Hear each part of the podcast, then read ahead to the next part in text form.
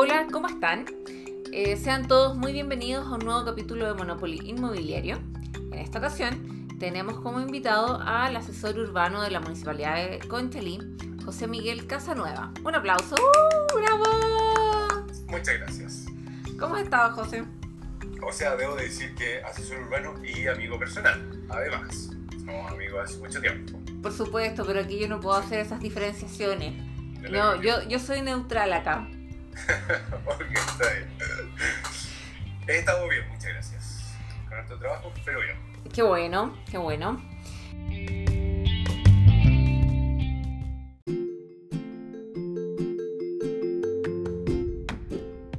Ya, yo te tengo que eh, hacer la pregunta de rigor para iniciar este capítulo.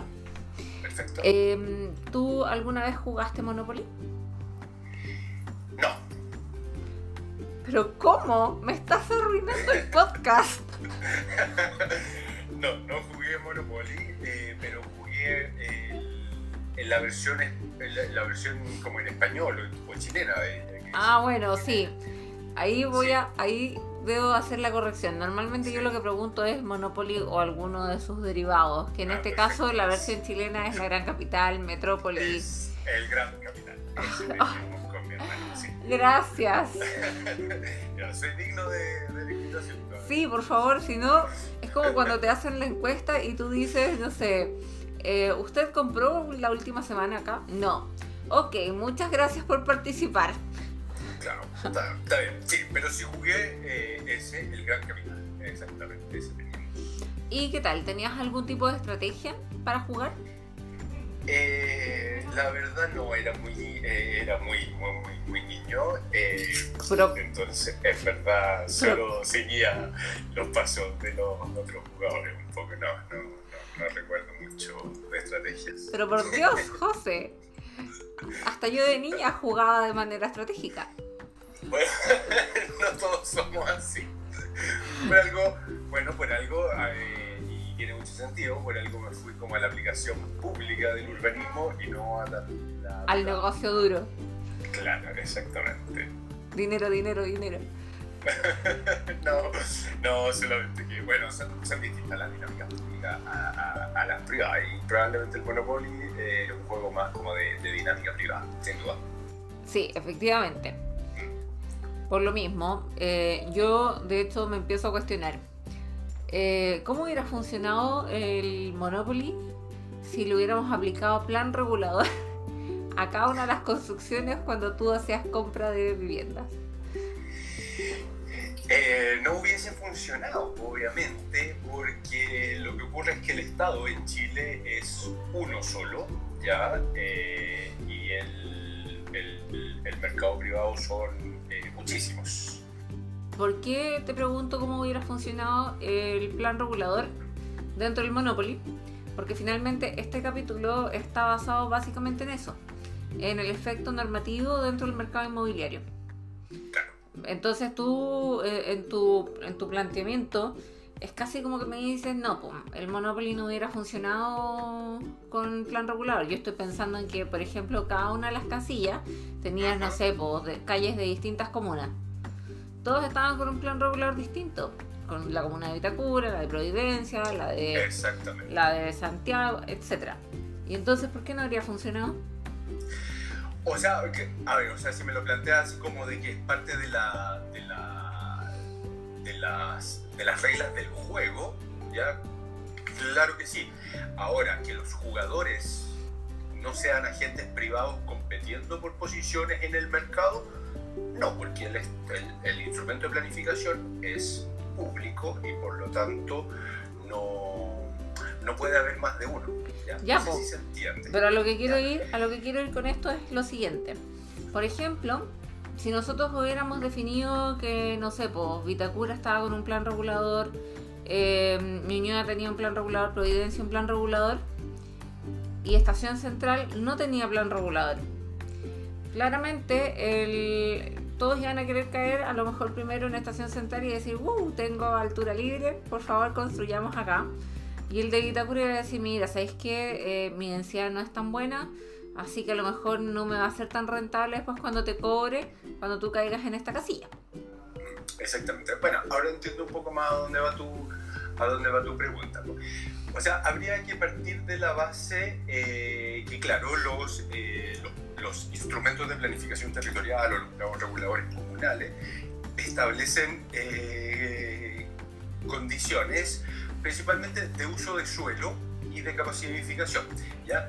Y obviamente eso es lo que determina la la renta de un predio cualquiera y por lo tanto el interés de los desarrolladores inmobiliarios. De todas maneras, que algo no tenga norma urbanística, un predio cualquiera no tenga norma urbanística, como el caso de Estación Central, no significa que sea eh, más interesante necesariamente para los desarrolladores inmobiliarios, porque la, la, norma urbanística es una de las condiciones que determina un proyecto eh, inmobiliario eh, de desarrollo inmobiliario privado cualquiera sea. También hay otras circunstancias como la accesibilidad, la, la localización, ¿cierto? Eh, y, el, entorno, las condiciones del entorno urbano inmediato, etc. Entonces, la verdad es que puede ser, pero no es necesariamente el determinante para que un predio sea más atractivo para un desarrollo inmobiliario privado. Bueno, y así con toda esta introducción que ya hemos generado, eh, lo, que quiero que quede bastante claro para los que escuchan este capítulo es que em, debiéramos entender cómo funciona la normativa dentro de ciertos sectores y por lo tanto eh, cómo nos afecta en el mercado inmobiliario. Así, que no me puedes decir, no, no afecta, o sí, afecta. Veamos qué sucede, sino que entendamos en particular qué está sucediendo y por eso, cuando hablo en particular, eh, me empiezo a plantear dos casos importantes que han salido últimamente a colación dentro de, dentro de las noticias como tal. Uno es el caso de Estación Central, que ha sido muy escuchado, y el otro es un caso en Peñarolén que también ha sido con harto, harto ruido últimamente. No sé con cuál quieres partir.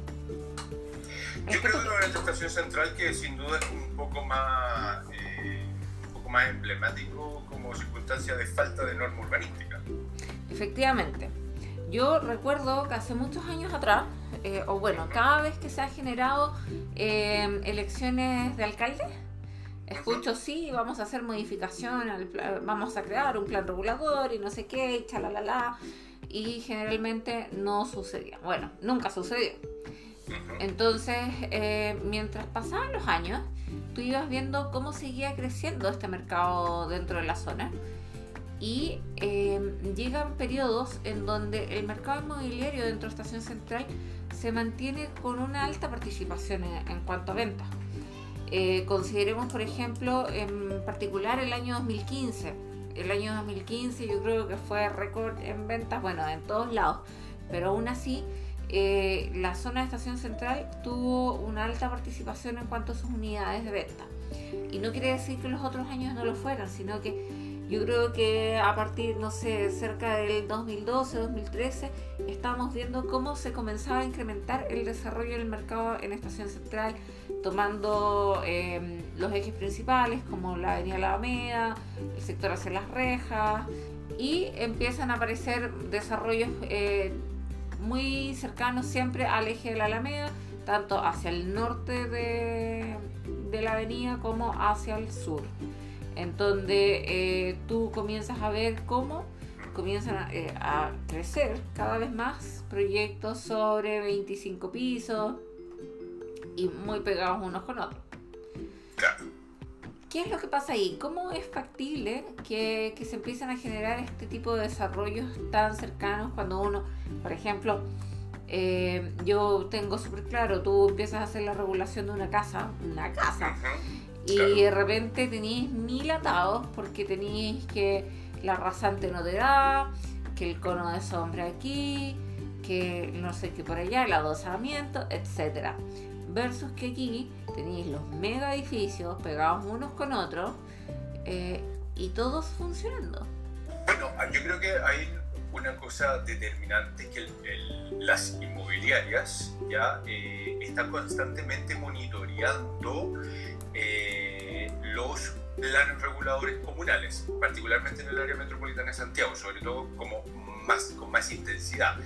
Igual se hacen en otras eh, zonas del país, eh, Antofagasta, se me Concepción, sin duda, eh, Viña del Mar, Valparaíso. ¿ya? Entonces, con eso ellos levantan información respecto de los usos de suelo y las capacidades de edificación que establece cada, cada comuna, ¿ya? para poder tener claridad de hacia dónde localizar la inversión inmobiliaria. Entonces, el caso de Estación Central, la verdad es que eh, es una suerte de eh, encuentro, en mi opinión, eh, desafortunado ya de dos circunstancias. Lo primero, el desarrollo inmobiliario de Santiago generó que el precio del suelo ya fuera como insostenible. ¿Ya? Y un poquito más al sur, entonces, perdón, un poquito más al poniente, ahora lo digo, al poniente, ¿ya? Está el sustituto perfecto, que igual está en el eje Alameda, que igual tiene metro, que igual tiene, eh, no está tan lejos centro de Santiago, entonces, y más encima tiene capacidades de edificaciones libres, ¿ya? Entonces, ¿por qué no tiene plan regulador? Y ahí hay un tema que es más bien de orden administrativo pero la Ley Orgánica Constitucional de Municipalidades establece que todas las municipalidades de Chile tienen que tener plan regulador comunal aprobado. Cuando una, una comuna no tiene plan regulador comunal aprobado, está en falta a la Ley Orgánica Constitucional de Municipalidades. ¿ya? Eh, eso como, una, como un antecedente, ya independiente de que sea Santiago, Vitacura o Putre o comunas como muy, muy pequeñas que incluso pueden ser un caserío, algunas con muy pocos eh, habitantes o construcciones. ¿ya? Entonces, en el caso de Estación Central, como te digo, claro, como que confluyen estas dos circunstancias, básicamente que eh, es el sustituto perfecto de Santiago, ya en términos de que Santiago ya, eh, por la demanda que tiene y que ha acogido sistemáticamente por varios, varios años, ya el precio del suelo es tremendamente caro, entonces surge esta alternativa que además eh, tiene estas capacidades de edificación que hoy día son libres, o sea, es lo que te da la técnica constructiva básicamente, ya, o lo que soporta la técnica constructiva. Y entonces, bueno, una inmobiliaria decide hacer la apuesta, le va bien, y todas las demás le copian. Y se bueno, resulta en lo que hoy día es ese sector de estación central. Sí, pero mi duda es, em, ¿cómo es que se genera, por ejemplo, el tema de la aprobación de tantos permisos de edificación que entendería están definiendo como irregulares? Y lo digo entendería que lo definen así porque yo quiero ser neutra. Yo no me voy a abanderar ni porque sea bueno ni porque sea bueno, malo. ¿Ya? Pero ¿qué pasa? Que comienzan aquí ya em, temas en donde se mete la Contraloría, eh, en donde empieza a rechazar eh, estos permisos. Después eh, se tiene que meter la Corte Suprema porque las inmobiliarias comienzan a reclamar contra la Contraloría. y entonces aquí, ¿qué sucede? ¿Por qué la Contraloría primero termina generando esta indicación? Mira, lo que, mira, lo que ocurre es, claro, los permisos cuando se, cuando se vieron que estas tremendas capacidades de edificación se empezó a revisar, el, se, se deben haber empezado a revisar los permisos, ¿ya? Lo cierto es que en ausencia del plan regulador de todas maneras igual aplican las normas o las instituciones más generales del derecho urbanístico que emanan de la ley de urbanismo y construcciones, la ordenanza de urbanismo y construcciones y en el área metropolitana de Santiago el plan regulador metropolitano de Santiago. Por lo tanto, que una comuna no tenga plan regulador comunal aprobado ya no significa que no tenga ninguna norma urbanística que aplicarse. No, porque se tiene que regir por el PRMS por el PRMS y por la eh, ley y la ordenanza. Claro. Porque de hecho el, el, esto, el 70 grados de rasante, de hecho, es de la ordenanza de urbanismo y construcciones. Los planos reguladores comunales la pueden bajar pero no aumentar, ¿ya? O sea, por ejemplo, tú puedes poner el área metropolitana de Santiago 60, 50, 40, no 80. Entonces, esa es una norma urbanística que aplica en Estación Central, porque emana de la Ordenanza de Urbanismo y Construcciones, a pesar de que no tiene plan regulador comunal aprobado. Como siempre ocurre con los permisos eh, polémicos, bueno, se, porque para, para, además para reclamar un permiso hay tres vías. Está la administrativa, que básicamente se reclama dentro de la municipalidad la ilegalidad del permiso, en términos de que puede haber algo que eh, supera la cantidad de piso o supera no sé qué cosa, etcétera, cualquier condición urbanística. Está la supraadministrativa, que es recurrir a la Contraloría, y está la judicial, que es presentar un recurso de protección en la Corte Suprema como primera instancia, perdón, en la Corte de Apelaciones como, como primera instancia y eh, si es que tiene mérito se puede llevar a la Corte Suprema. Entonces, el que los permisos sean ilegales sí es posible porque de repente hay algunas normas del plan regulador metropolitano que se hayan podido vulnerar, pero, pero me refiero a, a, normas eh, poco, eh, a ver, como poco visibles. La altura de edificación es una norma visible, se nota, ya cualquier persona que camina por la calle y ve un edificio grande o alto, ya lo va a advertir inmediatamente. El Plan Regulador Metropolitano de Santiago tiene disposiciones, por ejemplo, de que es dos estacionamientos de bicicleta cada cuatro de automóviles. Entonces, cuando el titular de la prensa anuncia como por y platillo el permiso es ilegal, no significa que sea necesariamente en su capacidad o en su altura o densidad, ¿ya? Puede ser una norma de tan poca relevancia material como esa, pero es norma igual. Entonces siempre hay que tener mucho ojo como con esos titulares, ¿ya? Muchos permisos, y yo he estado, de hecho, en causas en que hemos podido bajar permisos de edificación por normas muy eh, despreciables, si uno lo quiere ver así, o sea, normas pequeñas, ¿ya? que no son realmente de, eh, lo que llama la atención o, eh, o, lo hace, o hace polémico un edificio. Entonces, en este caso es posible, yo no he revisado el detalle, pero estoy seguro o, eh, dar certeza de que no tiene que ver con la altura de edificación, porque todos sabemos que la altura de edificación no la fija la ley de urbanismo construcciones, no la fija la ordenanza de urbanismo y construcciones, no la fija el plan regulador metropolitano Santiago, exclusivamente la firma el plan regulador comunal. Y como Estación Central no tiene plan regulador comunal, la altura es libre, por lo tanto es imposible que se transgreda la altura. ¿ya? Por lo tanto es imposible determinar que un permiso de edificación es ilegal porque eh, transgredió la altura. Ese, esos eh, titulares deben tener más con normas, eh, como te digo, despreciables. Una ventana mal hecha, así, porque es así. Broma, una ventana mal hecha. o sea, no, eso es un ejemplo, no, pero, o sea, no, es un extremo, me refiero, pero es posible que tenga que ver con los estacionamientos o quizás con algún distanciamiento o algo, pero que no es, eh, que, que, no es el centro de la polémica, sin duda. Ya, y la densidad, por ejemplo, tampoco. La densidad tampoco. No, porque la densidad, porque eh, Estación Central no tiene densidad, no tiene. Chan exactamente. Entonces, ojo con, lo, ojo con esos titulares. Ojo con esos titulares. Ya, y entonces, ¿qué, ¿cuál debiera ser el camino a seguir en estos casos? ¿Desde qué, desde qué punto? ¿Desde el, vista, punto, o sea, desde el punto de vista público o privado? Privado, por supuesto. Desde, mi vereda. desde, desde, el punto de vista privado, mira, la verdad es que eh, a ver, mira, yo lo he escuchado bastante de los grupos inmobiliarios, de la academia, etcétera, que el derecho urbanístico en Chile está tremendamente complicado justamente por la poca certeza que ofrece a la inversión inmobiliaria. Ya, eso quiere decir, y es lo que, lo que decía adelante, o sea, claro, hay, o, sea, solo tres eh, de la, por ejemplo, de las eh, impugnaciones a un permiso de edificación, pero la verdad es que se pueden contabilizar muchas más, recurrir al Ministerio de Vivienda. Eh, recurrir a la CNM, etc.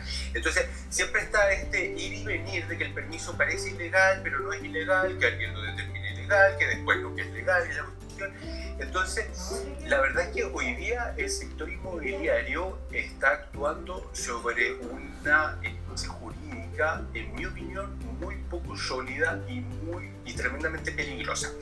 El mercado inmobiliario va a tender a aprovecharse de eh, las debilidades eh, administrativas, por ejemplo, de la municipalidad en términos de que el plan regulador puede que tenga algún eh, error u omisión que permita mayor capacidad de edificación.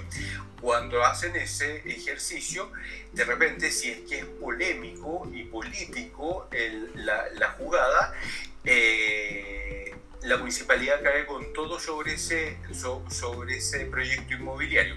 Y ahí queda atrapado eh, por mucho tiempo, como ocurre por ejemplo acá en el conjunto armónico Bellavista de, de Recoleta, ese edificio lleva parado, no sé, unos siete años, por ejemplo, que no lo han podido eh, enajenar. ¿ya?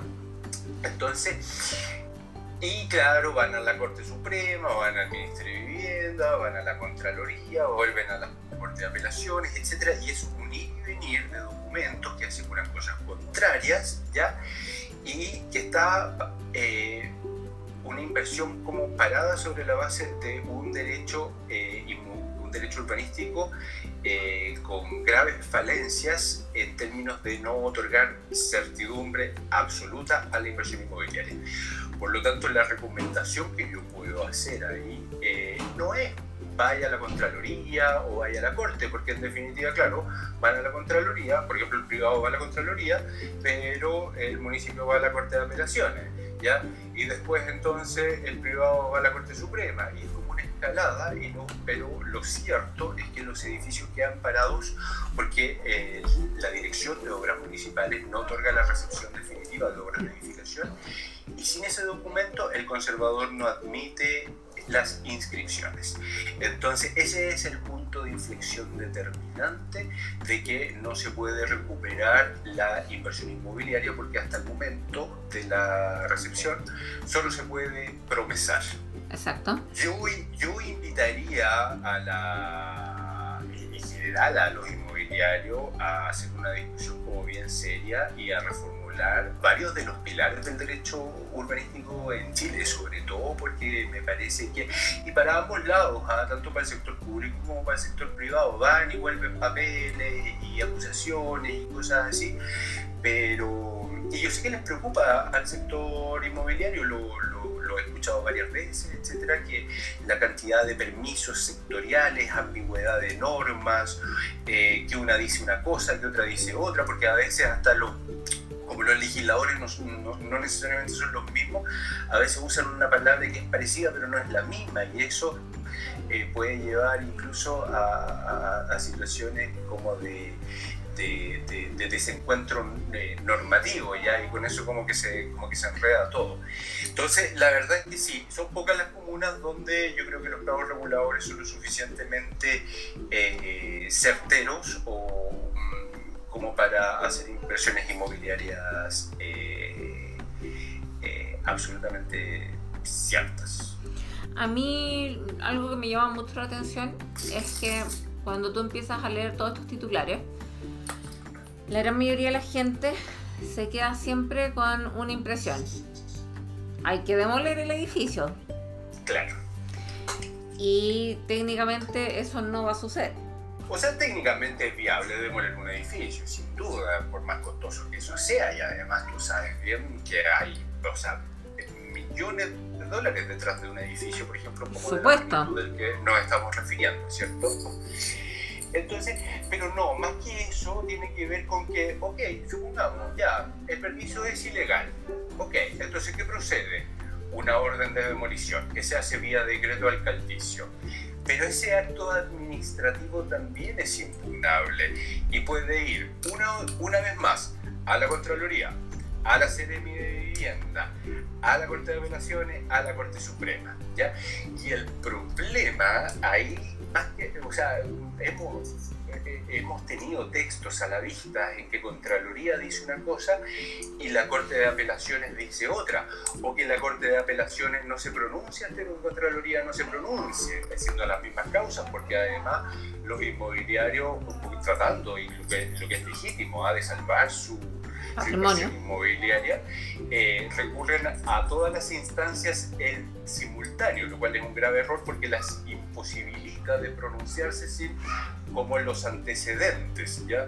Entonces empieza a quedar un enredo administrativo tremendo. El conjunto armónico Bellavista, creo que el decreto de demolición está desde el 2016, una cosa así, y no ha pasado nada, y no se ha ¿ya? Y y, te insisto, como que los titulares, eh, el permiso es ilegal.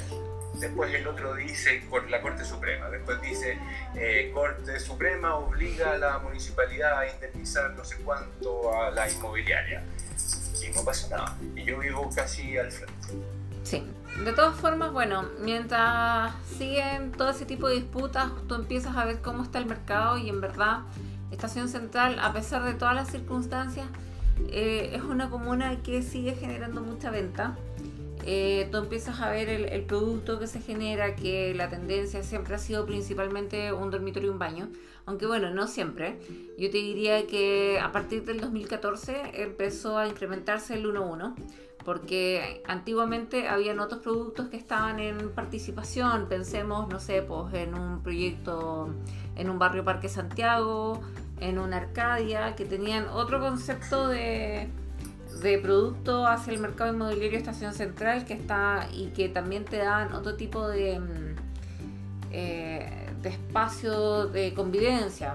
De hecho, ambos, ambos proyectos, no sé si los conoces, pero por ejemplo la Arcadia eran alrededor de 10 torres de edificios eh, concentrados por Avenida Pajarito, pero eh, no eran de gran altura.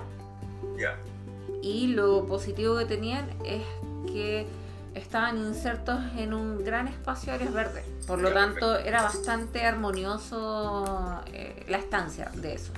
Pasa lo mismo con Barrio Parque Santiago. Si no me equivoco, ese proyecto eran tres torres.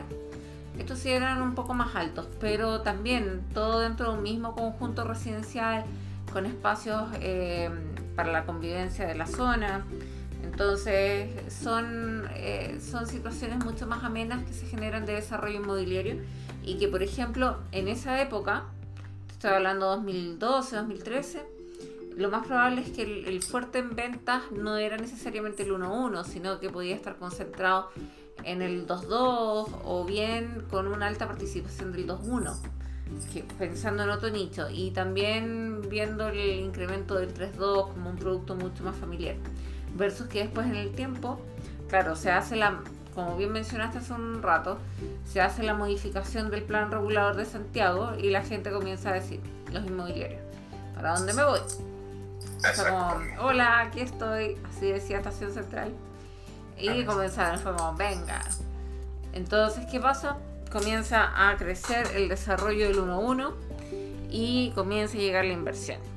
De hecho, eh, dentro del mismo caso de Estación Central hay muchos proyectos como tal que están destinándose a multifamily y que no están saliendo del mercado a la venta. Entonces, eh, el desarrollo de proyectos sigue siendo aún mayor. ¿Y por qué se empieza a incrementar el multifamily también en el sector? Porque la inversión ha dado para mucho dentro de la zona. El tema es que ahí ya comienza otro tipo de situación. Em, ¿Qué empieza a suceder en la habitabilidad de los sectores? Eh, las filas que se generan para los ascensores, eh, los vecinos que tienes como residentes. Y yo, yo no sé si la realidad de toda estación central puede ser exactamente igual. Yo no lo puedo estigmatizar Claro, mira, lo que pasa es que eh, eh, esa cuestión como que tiene como, tres dimensiones, una, una pública y, dos privadas, una como la privada del desarrollador inmobiliario que es muy atractivo como propietario y primer vendedor, eh, hacer un desarrollo inmobiliario con alta capacidad de edificación y alta densidad, ¿ya? o sea, tremendos edificios con unidades pequeñas porque eso se vende fácilmente, ¿ya? Y todavía esa idea instalada en algunas personas de comprar departamentos para que se autopague la hipoteca con la, con la renta y después te quedaste como, eh, como activo. ya con el que se puede incluso eh, seguir rentando. Entonces, la, yo tengo la impresión de que, la, eh, que las personas menos especializadas o con menos visión en este tema, eh, claro que compran, y por eso es que esos, edificios en general tienen buena velocidad de venta y se siguen vendiendo.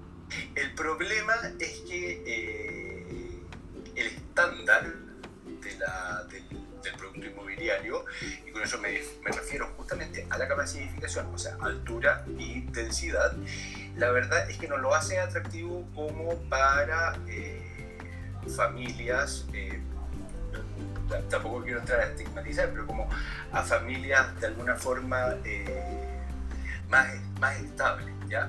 Son estos departamentos casi que de, de paso, ¿ya? Son de poca calidad, su habitabilidad son de baja renta de arrendamiento, etc. Entonces, el público objetivo que apunta a, ese tipo de arriendo es obviamente mucho de la población migrante y con eso sufren un proceso de tuburización, ¿ya? que se deterioran tremendamente muy rápido porque eh, los arrendatarios no ejercen eh, piedad eh, interesada en el futuro ya del, ni del inmueble ni del entorno urbano inmediato. Están ahí eh, de, paso, básicamente, ¿ya? Y en una situación también como bastante eh, precaria. hoy uno lo ha visto en las noticias, incluso que, eh, bueno, con la crisis esta del año pasado, qué sé yo, del 18 de octubre, y ahora con la, con la pandemia, eh, muchos de ellos ya querían venirse, ya, o sea, devolverse a sus países y pedían que los devolvieran a sus países. Entonces, bueno, y con eso tú que hay con un montón de departamentos eh, vacíos, obviamente. Y considero ahí otra, otra situación importante, que claramente, o sea, siendo súper objetivo, eh, la, la calidad de la construcción de Estación Central claramente no responde a la misma calidad de construcción de otras comunas. Por ende también sus precios son mucho más económicos. Pero al, al tener una calidad inferior, también genera que su deterioro pueda ser más rápido. Eh, sin duda. O sea, la calidad de la construcción en Chile en términos como de resistencia sísmica o esas cosas. No, eso omitámoslo, porque en verdad eso debiera ser igual por todos lados. Pero me, refiero, me refiero a las terminaciones. Es como la mantención, sobre todo lo que tú dices, por ejemplo, como estas filas de estas filas haciendo eh, para eh, para el ascensor, ya. Eso también tiene que ver con, con, bueno, eso no está normado en la norma urbanística, no hay una norma urbanística que haga una dotación de estas de una dotación de ascensores, por ejemplo, por unidad, ya, y que haga una relación. Entonces, obviamente, un desarrollo inmobiliario puede hacer, no sé, mil unidades de vivienda y un ascensor. Eso es lícito. ¿Ya? Entonces, esas variables dependen un poco como de las eh, dinámicas de mercado y obviamente los, eh, los privados que pueden pagar más eh, empiezan a poner ojo en esas eh, circunstancias de estándar de la habitabilidad. ¿ya? Pero lo último que me interesaba comentarte respecto como a estas, estas dimensiones eh, que te decía yo, estas dos privadas, esta es la última, la que está pública. En general, en mi opinión, para los municipios es muy mal negocio público, teniendo beneficios, como costos y beneficios públicos, eh, esta clase de edificio. ¿Por qué? Porque primero, o sea, mucho se habla de que los permisos, esto, como que los permisos de edificación pagan los costos de, de, estas tremendas edificaciones. Y no es así, los permisos de edificación son relativamente baratos, baratos y están eh, y, su su arancel está diseñado más como para cubrir los costos administrativos de la municipalidad. La verdad es que son, o sea, un proyecto inmobiliario el permiso de edificación en su itemizado de costo no es tema. ¿ya? Y lo segundo es que eh, por el avalúo fiscal, ¿ya? quedan la mayoría, si no casi la totalidad, exento de contribuciones. ¿ya? Pero eso quiere decir que la comuna tiene que admitir un montón de nuevos vecinos ¿ya? que hace uso del espacio público, que, que incluso se puede inscribir en el servicio de salud y los servicios de educación también municipales, eh, y con eso como que colapsa el sistema eh, público y en definitiva no hay ninguna contribución, como digo, o sea, el permiso de lo paga la inmobiliaria y no es tema, y muchos de ellos están exentos de contribuciones, sino el total. ¿ya? Entonces, como por la dimensión que se mide, excepto la del propietario primer vendedor, eh, no es un buen negocio. ¿En serio? En serio. Uy. Eh... Pero para el propietario primer vendedor es maravillosa, obviamente, pues si lo, o sea, los indicadores lo muestran, de hecho, de eh, de mercado inmobiliario, cómo se venden como pan caliente. La, porque el, el, la inmobiliaria, como propietario primer vendedor, se deshace de la unidad, se lo entrega a alguien hipotecado y ahora eso es un problema tuyo. Tú verás cómo pagar la hipoteca. ¿ya? Y hacen hipoteca eh, asumiendo que la renta va a ser constante o incluso eh, creciente hecho que no pueden aseverar. Y de hecho el deterioro de los sectores es tal que es dable presumir con poca información que la va a la baja. Y ese tipo de desarrollo inmobiliario está sufriendo las mismas eh, como efectos que sufren como las viviendas sociales, que se, se, ha hablado mucho de hecho desde Chile, y que las viviendas sociales, claro, el día 1 valen X y el día 100 valen la mitad de X, ¿ya? Y que tiene que ver justamente porque eh, hay una serie de problemas asociados a la precariedad urbana eh, que merma en la renta eh, inmobiliaria. De todas maneras, igual ambos eh, como buenos economistas urbanos, sabemos que un inmueble jamás va a valer cero porque tiene la renta monopólica y la absoluta, ¿ya? Pero no es esa proyección financiera que se, que se hace cuando se decide hipotecar el inmueble, además de los gastos comunes. Si no hay arrendatario, los gastos comunes pasan al propietario y no necesariamente ese propietario esté en capacidad de pagarlo. Los condominios sufren eh, tremendas como problemas por el no pago de los gastos comunes y eso quiere decir que incluso departamentos de 20 pisos pueden quedar sin ascensores porque no está haciendo la atención o pueden quedar sin agua porque funcionan con bombas eléctricas. ¿ya? Eh, que claro, el consumo eléctrico puede que no sea tanto, pero la bomba puede ser cara si se, si se, si se echa a perder.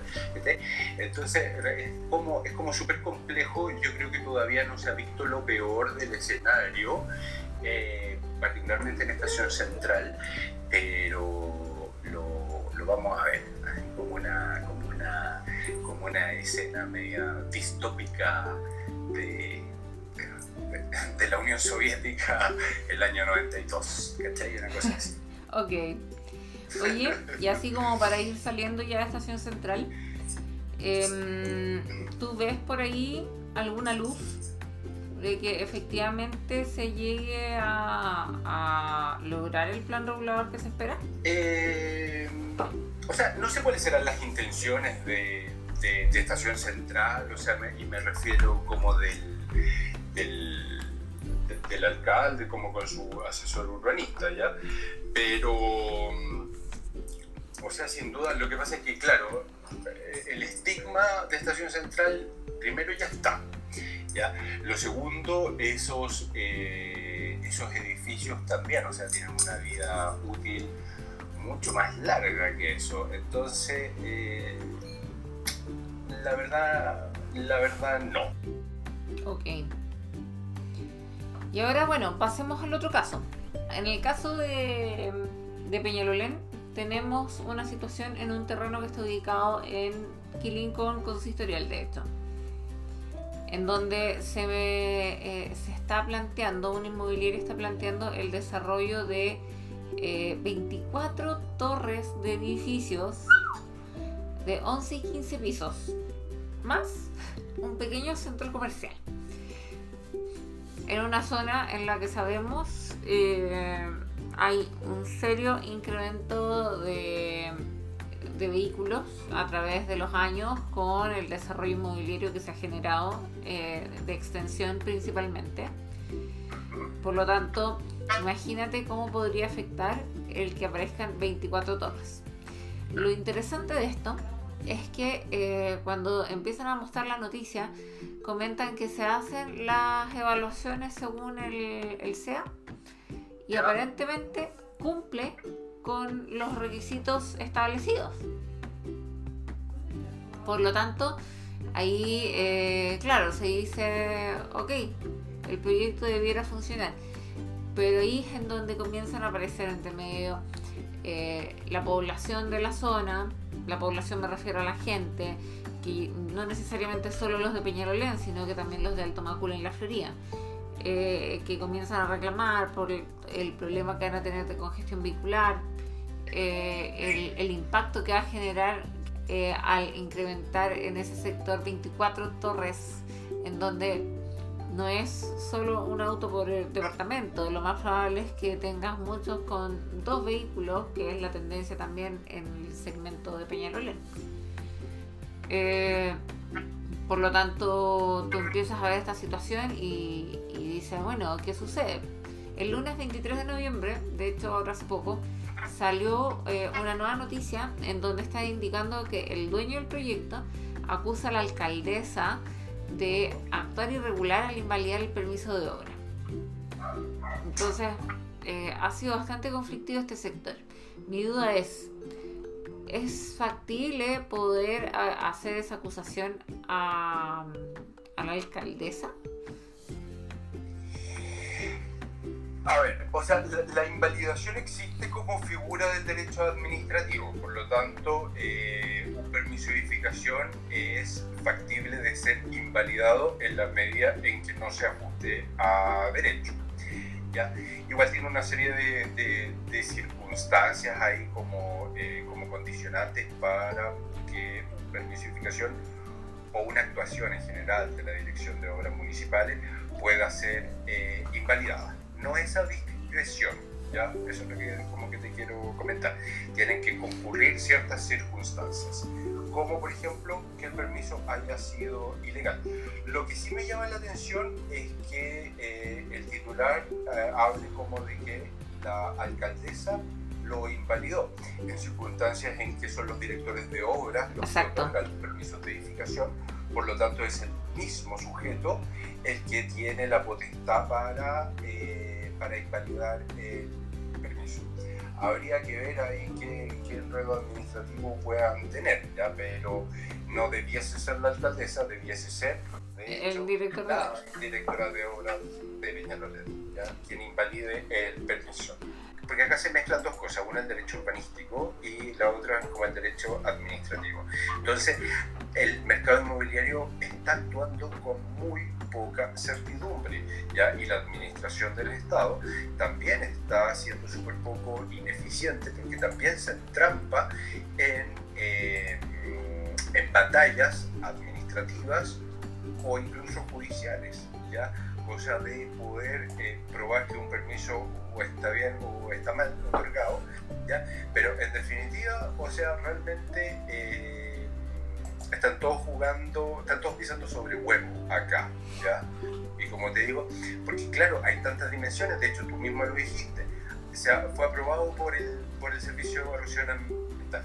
De hecho, hay un proyecto gigantesco que está en la costa de la sexta región, que ese claro, se otorgó el permiso cuando ya casi que estaban todas las casas construidas, etcétera, salieron con que es que no tiene evaluación, de, no, no, tiene, no me acuerdo qué cosa, de, no sé si de evaluación de impacto ambiental o, declaración de, de, impacto ambiental, pero no tenía la aprobación del SEA.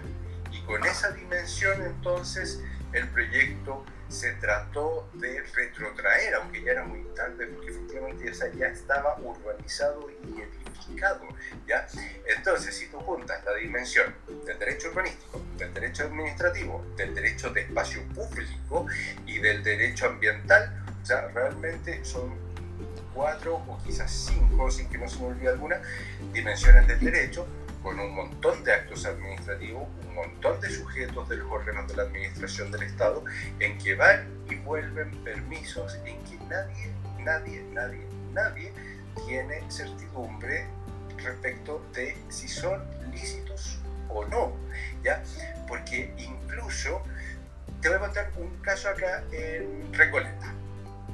El conjunto armónico Bellavista tiene eh, estacionamientos subterráneos y, tiene, y uno de los accesos al estacionamiento subterráneo está sobre bien nacional de uso público, o sea, la calle. Y ese no fue un problema administrativo. Ya se pueden otorgar esa clase de permisos, pero la Ley Orgánica Constitucional de Municipalidades te dice son libres de revocarlos sin derecho a indemnización alguna. Por lo tanto, la Municipalidad de Recoleta revocó ese permiso sobre el bien nacional de uso público y dejó sin uno de los accesos al subterráneo a conjunto armónico Bellavista. Y ese no es un una, una situación que emane de la ley de urbanismo y construcciones, es de derecho eh, administrativo. ¿ya? Eh, otro caso, bueno, el que te comento de que está en Litueche, en la costa de Litueche, y por ejemplo otro más cercano, el de Conchalí, que tenemos un plan regulador que dice, sí, puede ser siete pisos, pero en verdad pueden ser nueve. Bueno, siete o es nueve. Estoy dando ejemplo, o sea, todo eso pasa una y otra vez. Y cuando eso pasa, el plan regulador se toma como que es, básicamente, ¿ya? Entonces hay que consultarle a Contraloría, Contraloría dice consúltele a la División de Desarrollo Urbano, la División de Desarrollo Urbano dice no, pida la interpretación a la Seremi en base al artículo 4 de la ley, etcétera, etcétera, etcétera. Entonces, y de verdad que los temas se demoran tres o cuatro años en que alguien se pronuncie. Ese pronunciamiento no, no, no, no, no cursa efecto material tampoco, ¿ya? porque a los vecinos, por ejemplo, que les molesta, supongamos, cualquier edificio porque es muy alto, que no sé qué cosa, ¿ya? En definitiva, como que mueren esperando entre este ir y venir de papeles, actos administrativos, pronunciamientos, sobre pronunciamientos que en definitiva eh, no terminan en nada. Y la base de todo esto, en mi opinión, es la incertidumbre que está generando eh, estas cuatro dimensiones del derecho y que todas se aplican a los desarrollos inmobiliarios, eh, tanto públicos como privados. ¿ah? En general, los permisos de edificación de obras públicas son mucho menos eh, cuestionados, eso sí es cierto, ¿ya? pero no necesariamente van a estar exentos de una circunstancia de, de, esta, naturaleza, como de la incertidumbre, porque además hay una dimensión que es política. Este titular aparece cinco meses antes de las elecciones. Ya. Entonces, ojo, ojo, ojo. Y en general los permisos de edificación, eh, o sea, como en su, en su dimensión administrativa tienen un tratamiento único el edificación es de edificación. De la casa del perro al costanera norte.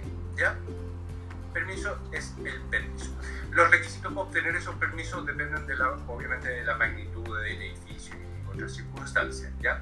Entonces, teóricamente, un alcalde se puede ir en contra de todas las viviendas que no tienen permiso de edificación. Y eso, por supuesto, que no se hace. Se apunta siempre a la gran inversión inmobiliaria. A la que los vecinos no quieren. Por supuesto, si, al final, o sea, hemos visto en muchas ocasiones que eso efectivamente sucede así. El tema en este caso es que más allá del cuestionamiento que pueda hacer la alcaldesa o el director de obras de la municipalidad, em, cuán factible es que ese proyecto eh, sea realizado dentro de la zona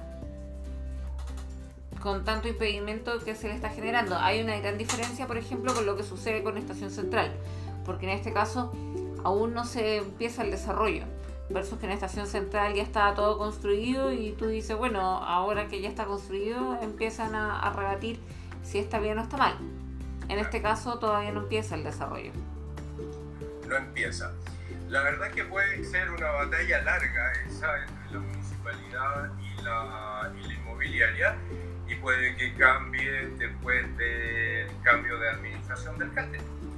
Y que ahora aparezca un papel que dice que no, que efectivamente está todo súper bien, o que se subsanó eh, la cerradura de la puerta y con eso se le da curso al proyecto.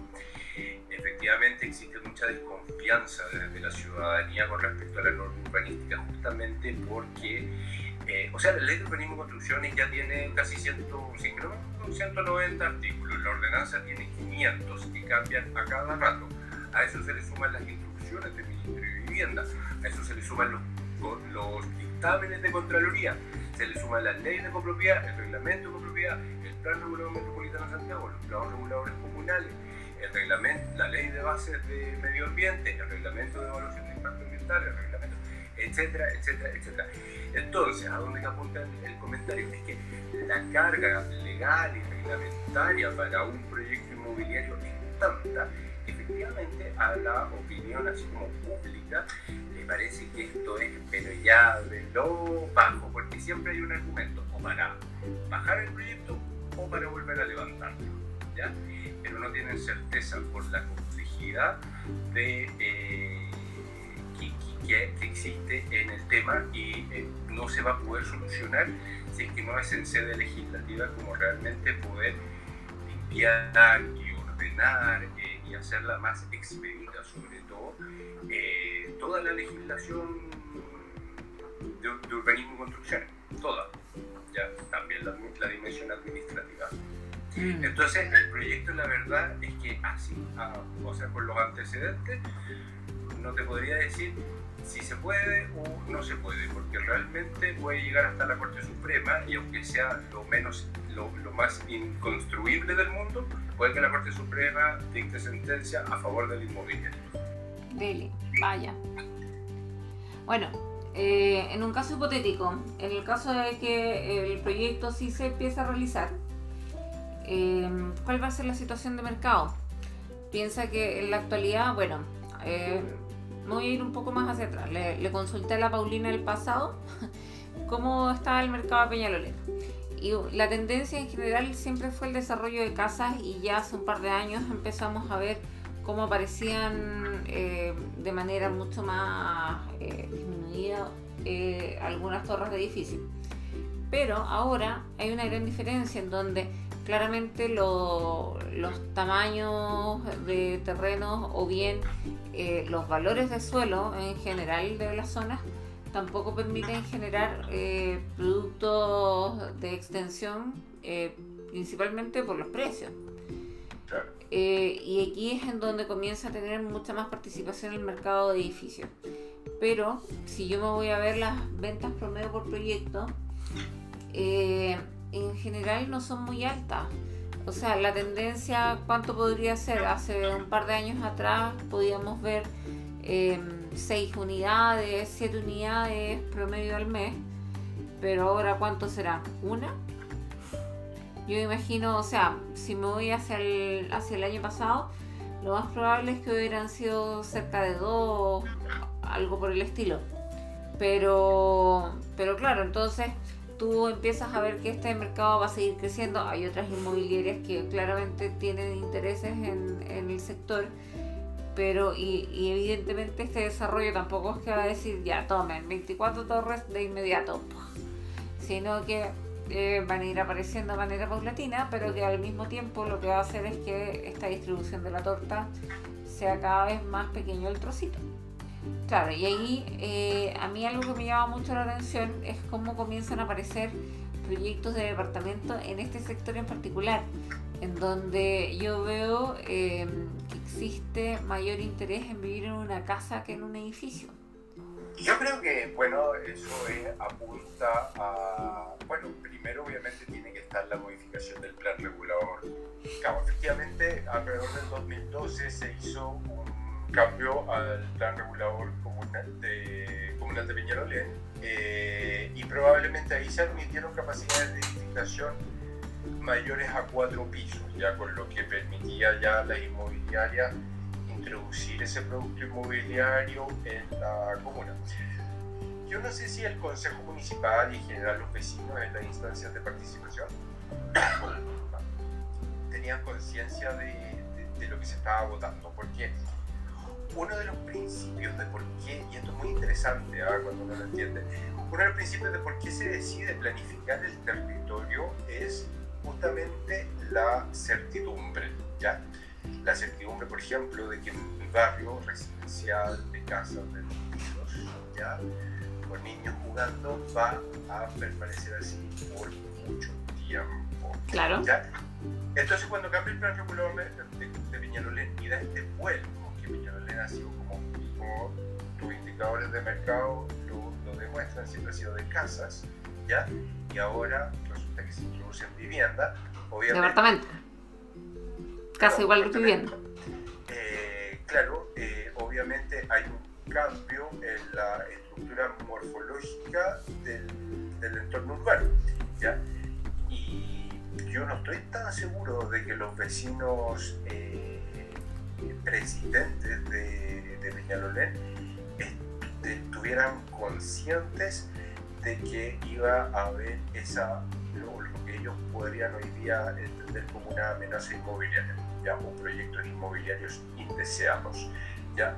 Eh, pero hoy día es así muchas veces como la norma urbanística es tan, tan, tan compleja, ¿ya? y hasta a lo que llevamos un buen tiempo, somos susceptibles de errores y hay cosas que en verdad no entendemos porque es un ir y venir de artículos y, y dictámenes e instrucciones y que todas dicen una cosa distinta que en su aplicación se hace muy difícil hacerla como con certeza, ¿ya? Entonces muchas veces los nuevos reguladores salen como con estos eh, errores u omisiones que no necesariamente es lo que le quedó al Consejo Municipal cuando votó la aprobación del plan regulador o a la comunidad cuando estuvo en las instancias de participación y entendieron una cosa y después una capacidad de edificación por la que, o un uso de suelo determinado por la que ellos nunca se enteraron, emerge de forma lícita y un desarrollo inmobiliario eh, lo aprovechan porque es una legítima oportunidad de negocio. ¿ya? Entonces, pero empieza ese quiebre eh, de las eh, confianzas entre los vecinos y, lo, y la municipalidad, obviamente. Ya, pero mira, en tu experiencia, eh, ¿cuánto realmente participa la comunidad dentro de estos procesos? Poco. Poco, yo, muy poco. Yo creo que ese es el tema, porque en el fondo, ya, partamos de que la, la, la gente en general puede no entender bien las cosas, pero yo te diría que eh, en particular tampoco tienen mayor interés en querer participar. Es verdad, o sea, o sea, sí, hay dos circunstancias ahí que confluyen también, que como, como, como, que confluyen tristemente, ¿eh? porque una, claro, es la baja participación de, de, de, de, las instancias de participación, pero lo otro es la complejidad de la norma urbanística. Entonces, Absolutamente de acuerdo. Pero... Si yo te, si yo te digo, eh, acá se pueden construir dos pisos, dime tú, Paulina, mi hijo. ¿Eso es así o no? Depende. Esta zona, X, esta zona X, yo asesor urbanista de Municipalidad X, le digo a la vecina Paulina Armijo, acá se van a poder construir solo dos pisos. ¿Eso es, es así o no es así? No necesariamente. Porque... Pero si yo, yo le estoy diciendo, acá va a decir altura de edificación, dos pisos. ¿Eso es así o no es así? Es que no, no necesariamente. O sea, yo tendría que responderte, sí, es así. Pero en verdad no es así. Porque tú sabéis que eh, existen muchas normas de excepción que te pueden colaborar para que eso no necesariamente de esa forma. Exactamente. Perfecta respuesta. Perfecta respuesta. Inmediatamente en cualquier zona del país, de la área urbana, se puede construir cuatro pisos acogiendo el proyecto al artículo 618 de la Ordenanza de Urbanismo y Construcciones, que es conjunto de vivienda económica. ¿Y que un conjunto de vivienda económica? Es todo, y pueden ser hasta cuatro pisos. O sea, cualquier conjunto de vivienda de menos de 140 metros cuadrados, que tú sabes que no se construye en el mercado esa, esa superficie. Jamás. Entonces, inmediatamente tú doblas la capacidad de edificación que todos entendieron que había. ¿ya? Entonces tiene que ver como con eso mucho, ¿ya? Eh, como con la certidumbre, como a todos lados, a todos lados. Claro, pero mira, yo te pongo otro ejemplo. Mira, por ejemplo, lo que sucede hacia la comuna de La Reina, en donde de alguna manera ha funcionado bastante bien la normativa vigente, que también se modificó hace muy poco, en donde se definieron zonas de alta densidad cercanas hacia el sector de Avenida Osa, manteniendo y resguardando eh, las alturas bajas hacia el interior de la comuna. Y tú empiezas a ver y efectivamente ha funcionado. El desarrollo inmobiliario de la Reina eh, se consolidó en cuanto a edificación en altura hacia el sector de, de Gaña, bueno, la Reina con Vespucio, eh, versus que hacia el interior comenzaste a ver mucho desarrollo de proyectos tipo boutique, eh, condominios de ese, eh, condominios tipo boutique, a eso me refiero, o townhouse, y ya más cercanos hacia el sector de Príncipe de Gales con, uy, ¿cómo se llama esa calle? No me acuerdo, pero ¿dónde está el McDonald's? comienzas a ver de repente un par de edificios apareciendo de manera mucho más tímida pero que en verdad tampoco tienen tanto movimiento en el mercado porque no es el producto objetivo y en la reina lo saben. Entonces, ¿cómo es factible que eso no suceda en Peñalolén? Bueno, porque ahí está el factor político además. ¿ah? Eh, las comunas del sector oriente, como obviamente sus poblaciones de ingresos, eh, de mayores ingresos, generalmente ha tenido una estabilidad muy grande en sus, eh, en sus administraciones municipales. Puede que el alcalde sea el mismo desde siempre, como el caso de Itacura, como puede que sea siempre como del mismo partido o por lo menos de derecha. ¿ya? Circunstancia que no ocurre en el resto del área metropolitana de Santiago, donde lo, el alcalde va ya y para acá, la derecha y sale de la izquierda y así y con eso se genera como un descalabro en, el, en la organización interna. ¿ya? Entonces por eso es que esas municipalidades y esas comunas también son más estables también como en su planificación urbana, porque el asesor urbanista tampoco está eh, afecto un poco a los cambios de, de alcalde, ¿ya?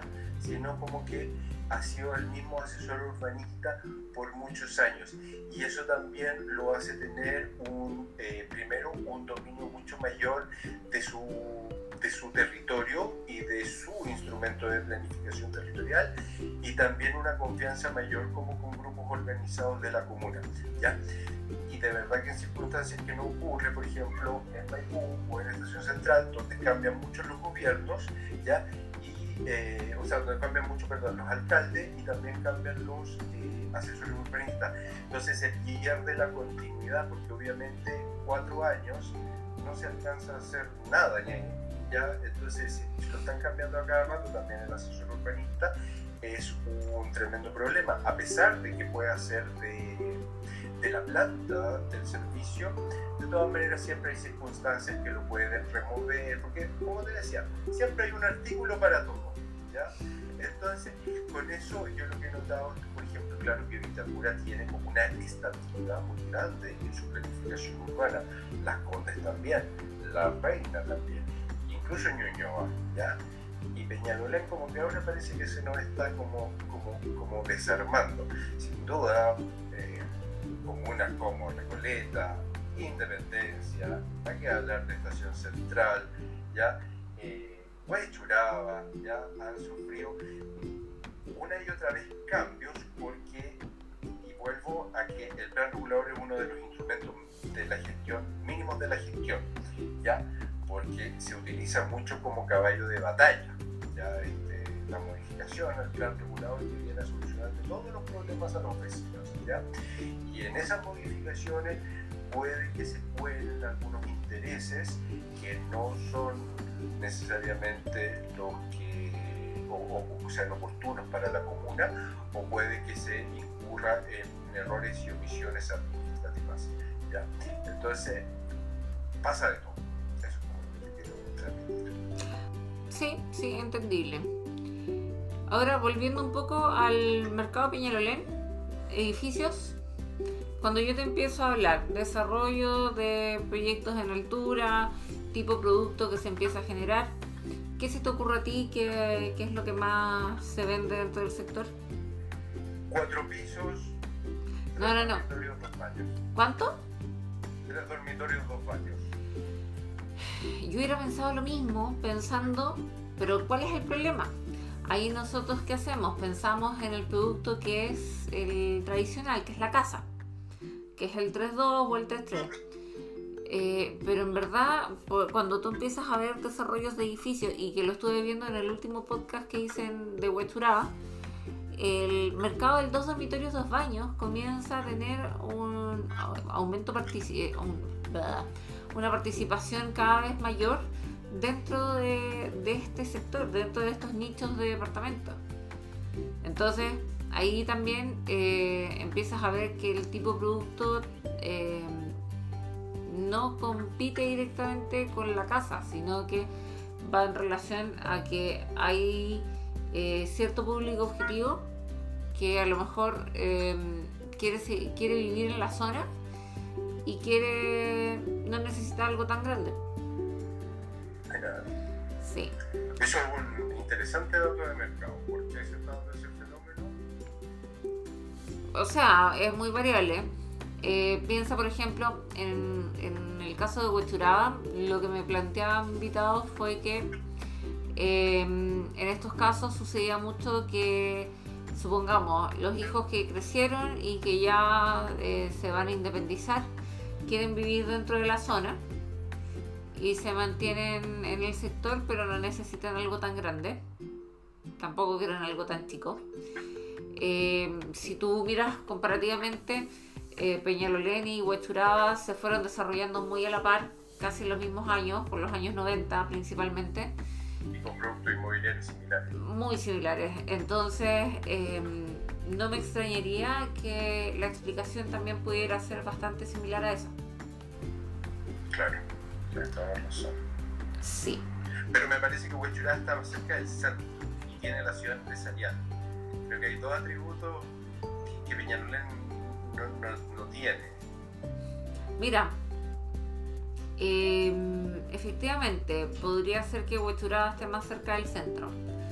Eh, pero no necesariamente eso implica que no pueda ser de mayor interés que, eh, que otras comunas. Porque, por ejemplo, eh, no todo el mundo va directamente al centro. Si fuera así, no se generarían ventas en Lo Barnechea. Porque Lo Barnechea sí que está lejos del centro. Pero, pero ¿qué pasa? Que en el fondo, o sea, y claro, si hago la comparación entre Lo Barnechea y Peñalolén, a pesar de lo lejos que está Lo Barnechea, a pesar de la congestión que se genera porque tiene como dos vías de acceso, eh, tiene mejor conectividad por la costanera. Cosa que en este momento eh, Peñalolén todavía no tiene. Pero que en algún momento podría llegar a tener, eh, considerando si, eh, la conexión que se haga de, de Vespucio Express. Claro, pero y que al final eh, Peñalolén también, al igual que mil comunas, eh, vive el mismo problema de congestión vehicular en las mañanas, pero la gran diferencia es que no tiene una vía de escape rápida para poder resolver eso. Exactamente. Claro. Pero, por ejemplo, que sí tiene de positivo en comparación a Huechuraba. Eh, en Huechuraba yo tengo que salir en auto. ¿Cachai? En Peñalolén, eh, ya, yo podría estar en, en el sector de consistorial o de Sánchez Fontecilla y entre que algunos tomaran un Uber, otros tomaran una micro, no sé, pero podéis llegar fácil al metro. Claro. Entonces, inevitablemente tienes mayor conexión dentro de la ciudad. Sí, sí, eso sí. Claro. Tiene sus atributos también. Por supuesto, si al final a la larga eh, no todo puede ser blanco o negro, si para mí hay una escala de grises interesante a desarrollar dentro de, dentro de la zona y que al final eh, está generando que se sigan haciendo desarrollos inmobiliarios porque si no fuera interesante no estaría ninguna inmobiliaria generando ningún proyecto nuevo. Exactamente. Sí.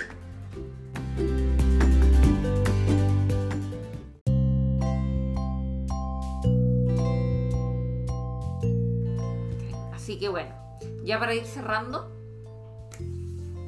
eh, yo te voy a dar la posibilidad de elegir entre dos tarjetas, la tarjeta amarilla o la tarjeta roja, y yo te voy a hacer una pregunta para que tú me respondas. La roja, sin duda. Roja. Si pudieras elegir eh, un plan regulador comunal para aplicar en la estación eh, para aplicar en la comuna de Estación Central, ¿cuál elegirías y por qué? El de Providencia. ¡Wow! ¡Qué rápido! ¿Y por qué? El plan regulador de Providencia tiene atributos eh, destacables, creo yo. Primero, un plan regulador que no tiene errores ni omisiones. ¿Ya? La altura es altura, la constructibilidad constructibilidad, todo muy ordenado. Eso como en la parte como de su ordenanza. Ahora, en la parte de su zonificación, logra una, una zonificación que es coherente con la trama de, de, la comuna, que es una preexistencia, ¿ya? O sea, los loteos de provincia son muy anteriores a los planos reguladores eh, y eh, en el detalle como urbanístico ha sabido eh, mantener ha sabido mantener yo creo que la espacialidad de Providencia, incluso aumentando su capacidad de edificación y su densidad. Parece un ejemplo notable. Interesante. Muchas gracias por esa respuesta. Y, bueno, eh, también muchas gracias por tu participación. La verdad es que nunca habíamos tenido la oportunidad de haber conversado desde nuestras veredas eh, sobre el mercado como tal y fue muy interesante. muy, muy entretenido. Yo también lo pasé muy bien, así que eh, se puede repetir si estoy dispuesto a repetirlo. Maravilloso. Cuando salga algún otro titular de, de temas engorrosos, feliz te invito. Hay que revisarlo, ya saben, tengan ojo con esos titulares. sí. Bueno, eh, esto ha sido todo por hoy. Les agradezco a todos la participación constante de estos capítulos y nos estaremos escuchando para una próxima vez. Que estén todos muy bien. Chao.